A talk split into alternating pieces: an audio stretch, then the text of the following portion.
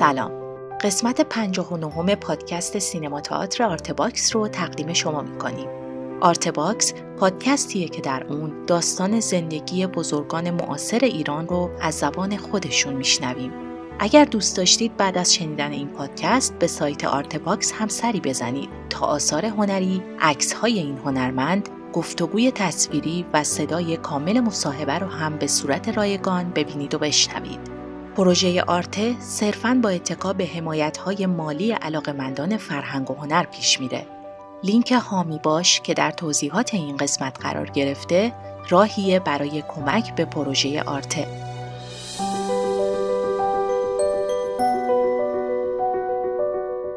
قسمت هفتم از صحبت‌های فاطمه معتمداریا که درباره فیلم‌های سالهای 80 تا 85 هست رو با هم میشنویم.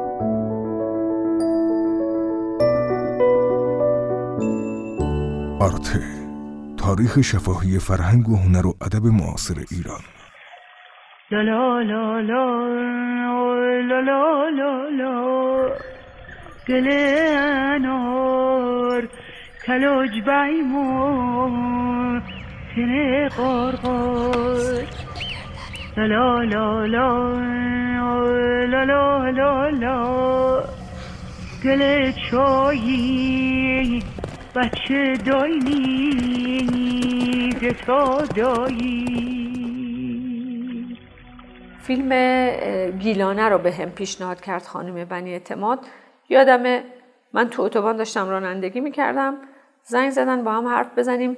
گفتن که سیمین می‌خوام یه نقشی بهت پیشنهاد کنم. نه هم سن توه نه هم زبان توه نه اصلا هیچ مناسبتی با تو داره. ولی من می‌خوام بگم تو اینو بازی کن. گفتم باشه میشه برام بفرست. گفت فیلم کوتاه هم هست. گفتم باشه من بازی می‌کنم. سناریوی گیلانه رو برام فرستادن. دیدم اه چه چیز جالبی. من مثلا نقش یه زن هفتاد و چند ساله رو در چل سالگیم بازی کنم. خیلی وسوسه انگیز بود. گفتم من که همینجوریش تحت تاثیر جنگ هستم خیلی زیاد. به خاطر برادرم و ماجراهای خیلی مفصل. و خانم بنی اعتماد این دینیه که من باید ادا کنم. به من که نمی‌تونستم برم اسلحه دستم بگیرم ولی این از اوناییه که حتما کار می‌کنه. اومدیم آقای میرکیانی هم اومد یه هفتش تا تست روی صورت من زد و کارهای مختلف و منو تبدیل کردن به یک پیرزن ناسور که هیچ چیشم شبیه من نبود. من تنها چیزی که گفتم گفتم چون که چشم جوون توش برق داره. بعضی از آدمای مسنم هستن که اون شور کودکی درونشون هنوز چشاشون برق می‌زنه ولی این زن خیلی رنجوره. گفتم از لنزم استفاده کنیم. بعد میرکیانی گفت منم می‌خوام همین کار کنم. خلاصه من یه چیزی حدود یک ساعت و نیم فقط روی صورتم کار می‌کردن. فک ساختن برام. لسه هامو دندون درست کردم و لنز متفاوت لنز بیرنگ گذاشتیم توی چشمم. و اینکه روی صورتم با لاتکس یک ماه تقریبا کار می‌کردن. ما رفتیم در یک فضای بینظیر در ارتفاعات دیلمان. نمی‌تونم بهتون بگم که چقدر در اون فضا به ما خوش میگذشت و من تلخترین فیلم زندگی بازی کردم یعنی گیلانه. مادر یک جانبازی که خودش ناتوان شده. اونجا می‌گفتن خودش 80 درصدی پسرش 50 درصدی. خودش ناتوان شده از نگهداری بچهش. نمی‌تونم براتون بگم که در سختترین پلان هایی که ما می‌گرفتیم قبلش خانم بنی اعتماد از زور خنده هایی که من باشون شوخی می‌کردم و با بچه ها می‌گفتن تو رو خدا بذار این پلان رو بگیریم بعدش دوباره ادامه میدیم. در اون لحظه جلوی دوربین من دارم سختترین کارم رو انجام میدم. لحظه قبل و بعدش همه از خنده داریم ریسه میریم سر شوخیایی که با هم می‌کنیم. در اون فیلم هی تازه من از اون فضای سخت سنگین آزاد شده بودم. ولی هیچ تغییری در روحیه کاریم ایجاد نشده بود. خانم بنی اعتمادم به انزه کافی جسور بودن در کارشون. ترکیب ما دوتا بعد از 20 سال با هم دیگه کار کردن شده بود گیلانه که هیچ ممنوعیتی برای خودمون به وجود نیاوردیم توش. نه در حمل پسری که قبلا می‌گفتن دست به نامحرم نباید بزنید نه در بوسیدن سرش نه در حتی رقصی که در اون فیلم من دارم می‌کنم. چون هیچ کدومش نمایش چیز بدی نبود. جز مهر جز انسانیت جز تبلیغ روح انسانی و یک جور سرسپردگی برای ادامه حیات وجود نداشت. پس هیچ اشکالی هم در فیلم به وجود نیومد.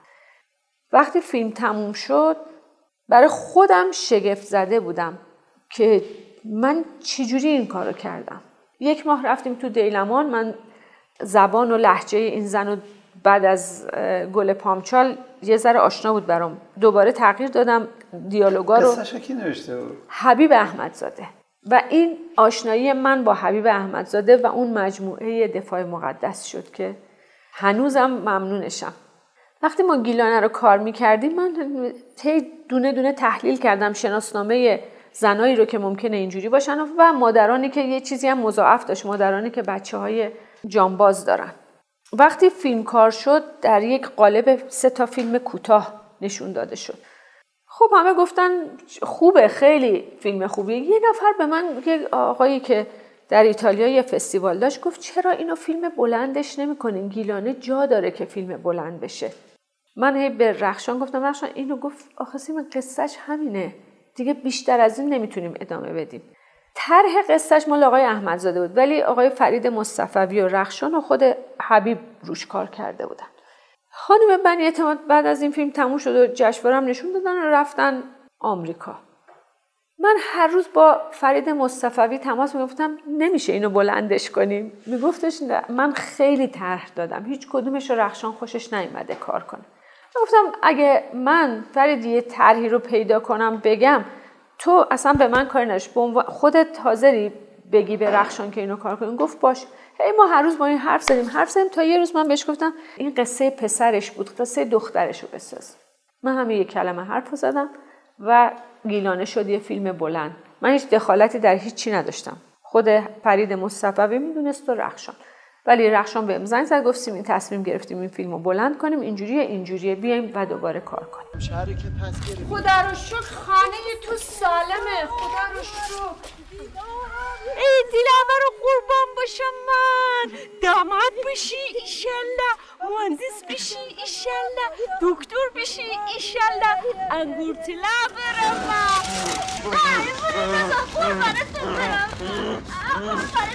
خدای بزای میبال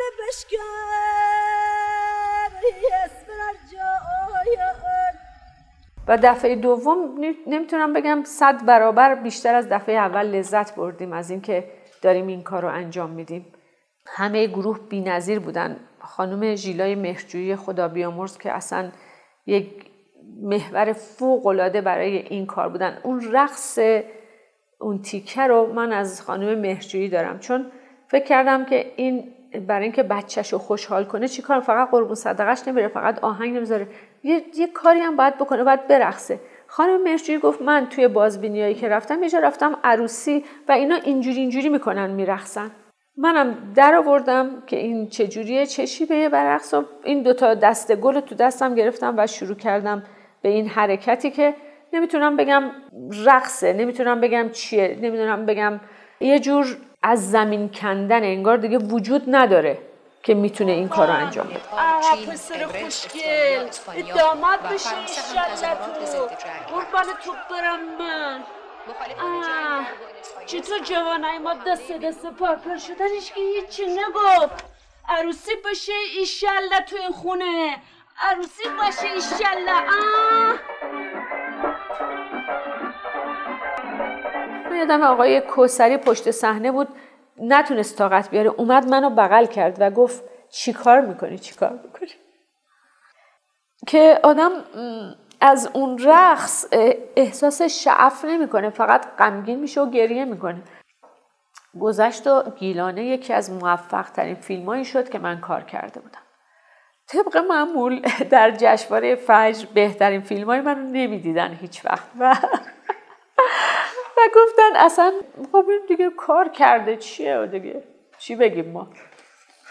در که برای من خیلی اتفاق عجیب نه برای من من این فیلم رو تقریبا هر جای دنیا نشون دادن که باهاش بودم. از من پرسیدن که شما کدوم نقش رو تو فیلم بازی کردین؟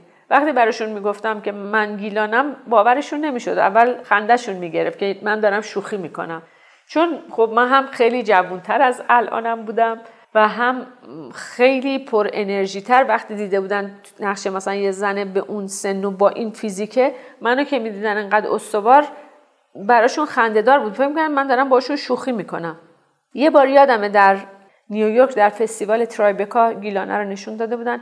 یه پیرمرد شاید هشتاد خورده ای سال با همسرش توی سالن بودن.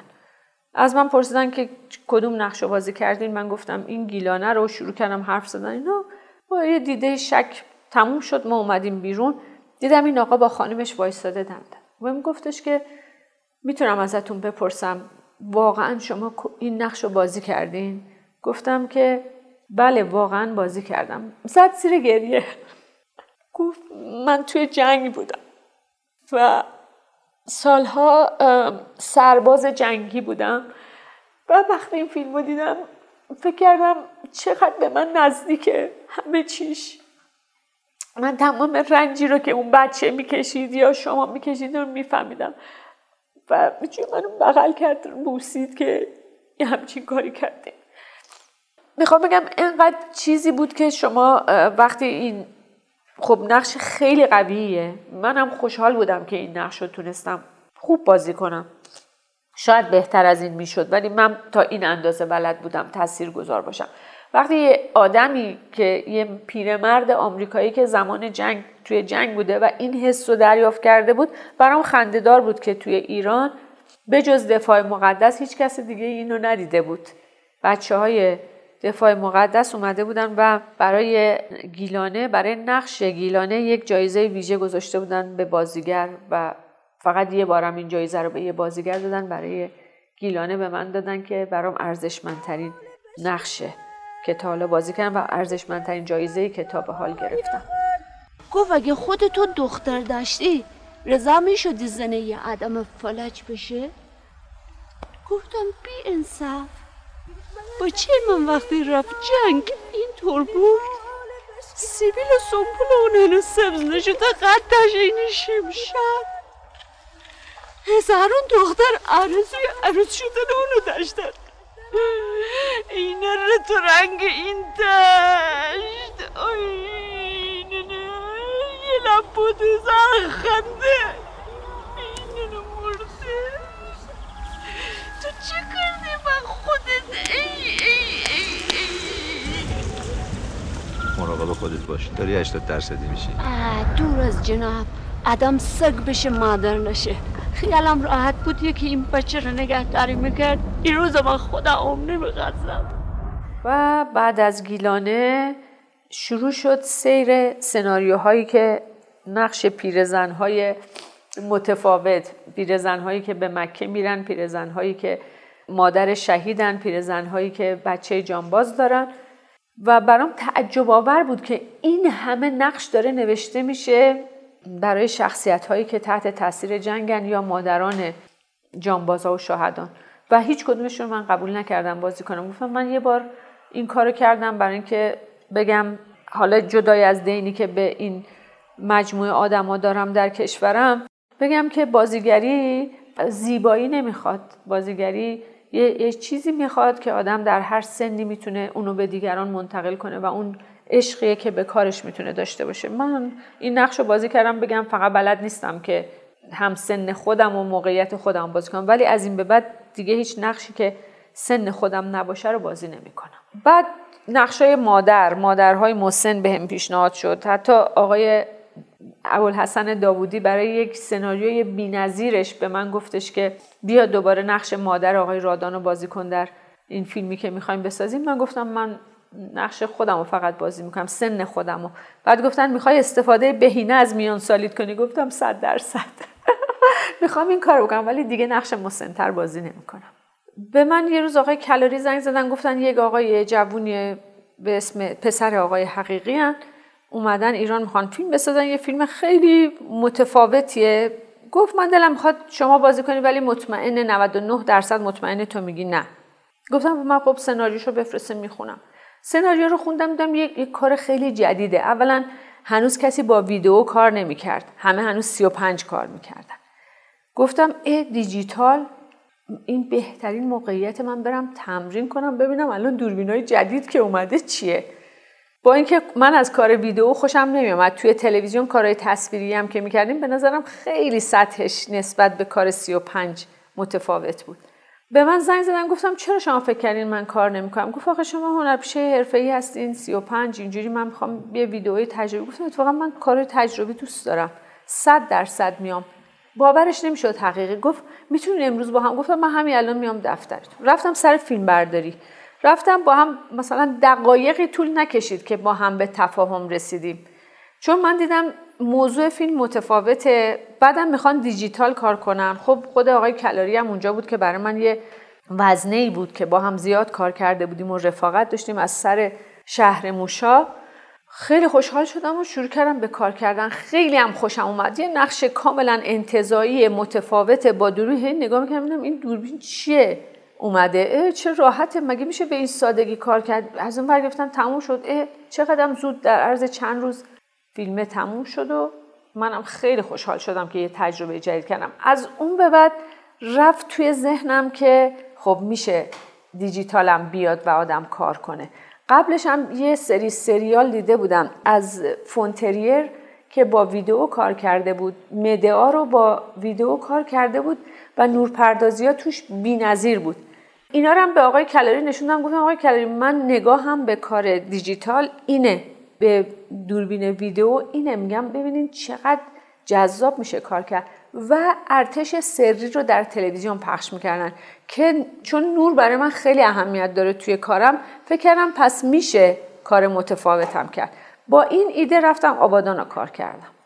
آبادان رو کار کردم خیلی هم راحت و خوب ولی اصلا گفتن این مسخره بازی ها چیه؟ شما تو سینما کار کردین هنوزم بهش اجازه نمیدن. و هیچ وقت هم نشونش ندادن. بودن این اصلا این کار مسخره چیه؟ با دوربین ویدیو رفتین فیلم ساختین می‌خواین اکرانش کنین فلان. خلاصه اینو گذاشتن کنار و مجوز نمایش هم نداره هنوز. ولی برای من تجربه خیلی خوبی بود. با حقیقی هم خیلی به ارتباط خوبی رسیدیم. یه انرژی خوبی توش وجود داشت که برای منم جذاب بود. پر انرژی بود و پر از خلاقیت. حقیقی پسر خانم گلستان. بله مانی حقیقی.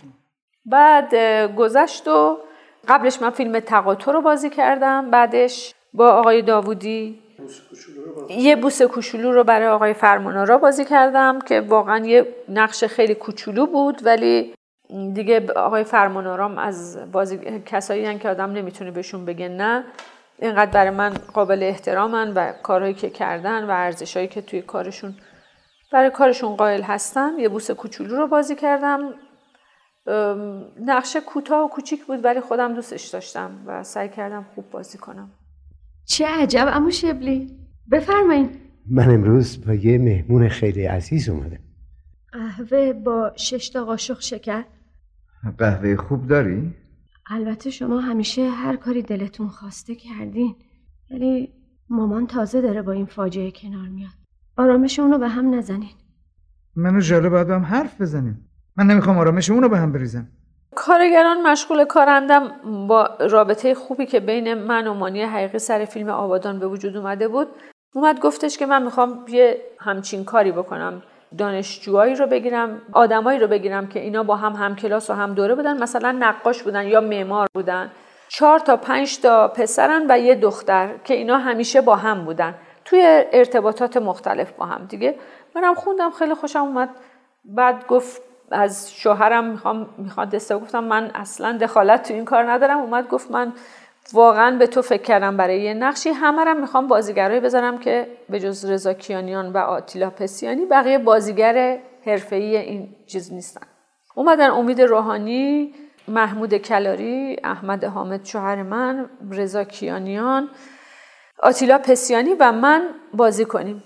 وسط های کار من بهش گفتم که چون فقط یه زن تو این فیلم هست من بازی می‌کنم. ولی اگر بخوای زنهای دیگه توی کارت باشن باید حتما این شخصیت رو بپرورونیش باید درستش کنی. و در ارتباط قرار بگیره باید هویت داشته باشه. با اینا درسته ولی اگر زن دیگه ای بیاد اون وقت باید توی مجموعه دیگه ای بررسی بشه.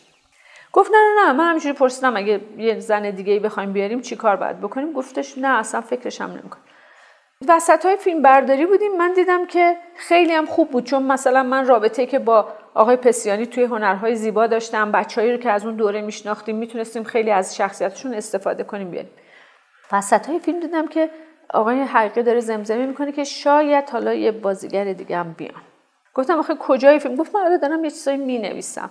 بدون اینکه به من گفته باشن یه روز من رفتم سر فیلم برداری صبح زود فیلم برداری داشتیم. اومد گفتش که چیز کن من یه شخصیت دیگه دیدم یه خانم هنرپیشه دیگه اومدن. گفتم چی شد گفت این نقشه رو یه خورده جابجاش کردم درست کردم. بذار اون ماشین رانندگی می‌کنه تو هم بغل دستش این دیالوگارم نوشتی.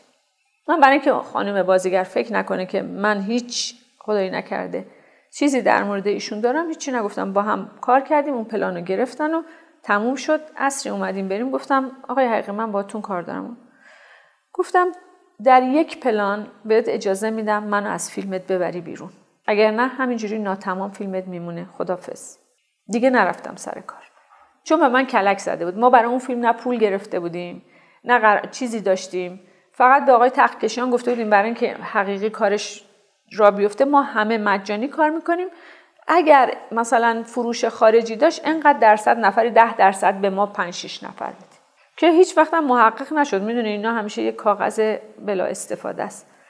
حقیقی گفت نه باورم نمیشه. من کاری نکردم. مثلا خانم افشار رو الان آوردم توی این فیلم. این اتفاقی نیفتاده. من به روی خودم نیاوردم.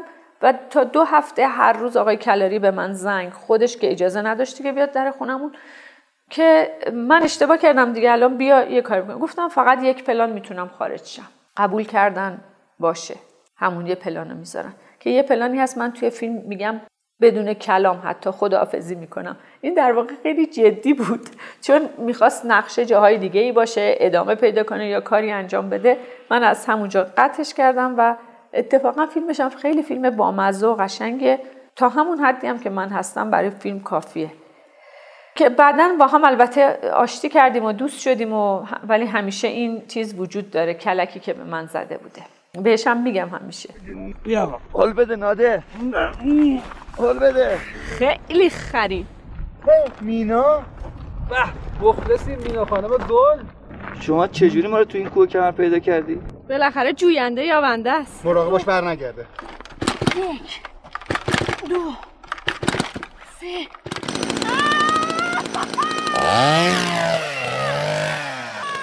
صاحبش کی هست؟ بغلت وایساده فقط معلوم نیست خرک صاحب خرکی محمد خریدیش؟ جان من خریدیش؟ نه خریده رهنت کرده خیلی خرید مگه چیه؟ کادوی پیشواز الهه است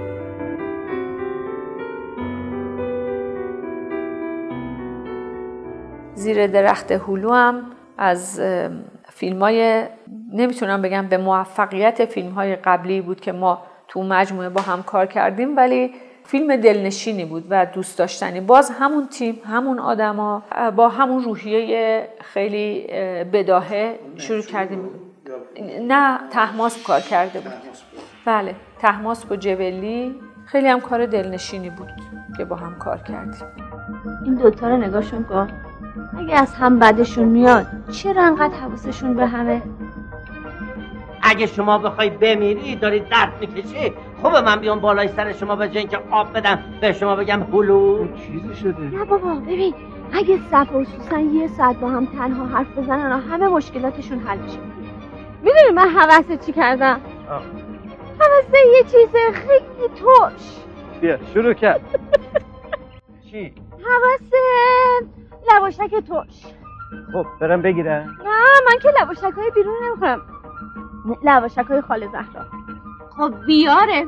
بیاره دیگه. تو که حامله نبودی ببینی زن حامله چجوری لواشک می‌خوره. مگه نه خال زهرا؟ بله بله. سوسن اومد؟ سالمه؟ در مورد صد سال به این سالا یه فیلم برای خود من خیلی فیلم خاصی بود چون برای اولین بار سه دهه رو از یک شخصیت نشون می‌داد. قبل از انقلاب بعد از انقلاب زمان جنگ. نمی‌دونم به چه دلیل با فیلم به یک نقطه غیرقابل گشوده یک گره غیرقابل گشوده شد بین ارشاد و این فیلم. در موقعیت بعدی قرار گرفت دفاع خوبی ازش نکردن یا نمی‌دونم چی ولی فیلم رو خیلی باهاش سخت برخورد کردن. بیش از چهار پنج بار ما این فیلم رو صداشو تغییر دادیم به خاطر اسم ایران چون اسم زن شخصیت اصلی ایران خانومه. اصلا اسم فیلم ایران خانوم بود. بهش مجوز ندادن کردن 100 سال به این سالا. بعد گفتن اسم خود شخصیت هم عوض کنیم. بذارین توران. ما یه دور دوبله کردیم توران. گفتن نمی‌خوره. دوباره یه چیز دیگه بذارید. آخر تهیه کننده گفت من هیچ کاری باش ندارم. همین جوری که هست هست. تهیه کننده که آقای شایسته. فیلمو چند سال بعد توی جشنواره نشون دادن ولی فقط توی چند تا اکران محدود. برای اکران عمومیش باز با اینکه پروانه نمایش داشت اجازه نمایش ندادن. برای خود من جز کارهای خاصم بود.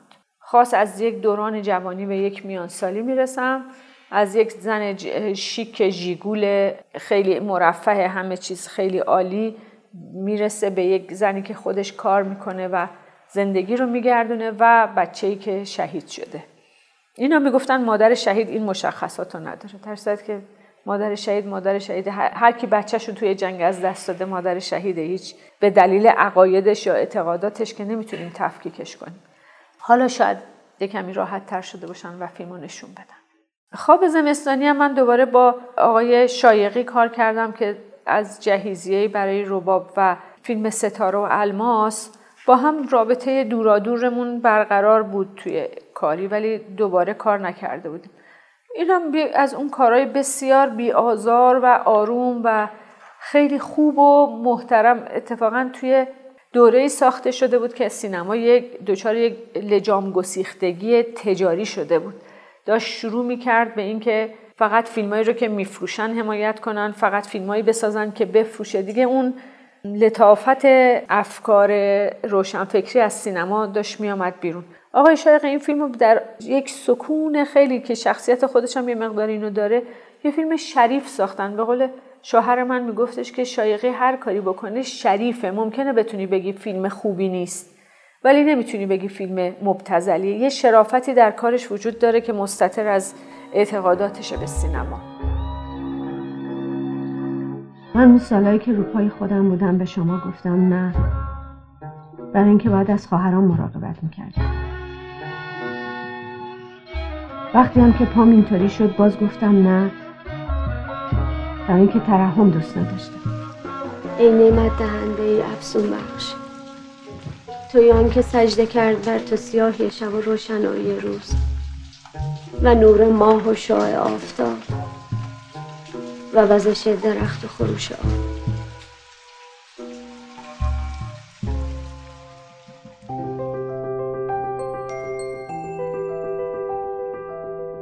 خیلی ممنون که پادکست ما رو شنیدید. در قسمت بعد فاطمه معتمداریا درباره فیلم های سالهای 85 تا 95 برامون صحبت می‌کنه. امیدوارم که قسمت بعدی رو هم دنبال کنید. تهیه کننده پروژه فخردین انوار تولید پادکست زهرا بلدی و پرهام وفایی همکاران این قسمت حسین سلامت و دلارام فتحی متن خلاصه پادکست شکیبا شخصیان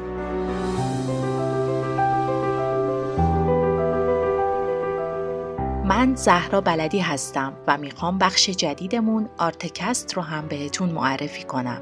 ما در آرتکست داستانهایی از سرگذشت بزرگان فرهنگ و هنر و ادب معاصر ایران رو براتون میگیم که دیگه در بینمون نیستن. امیدوارم آرتکست رو هم بشنوید و دنبال کنید.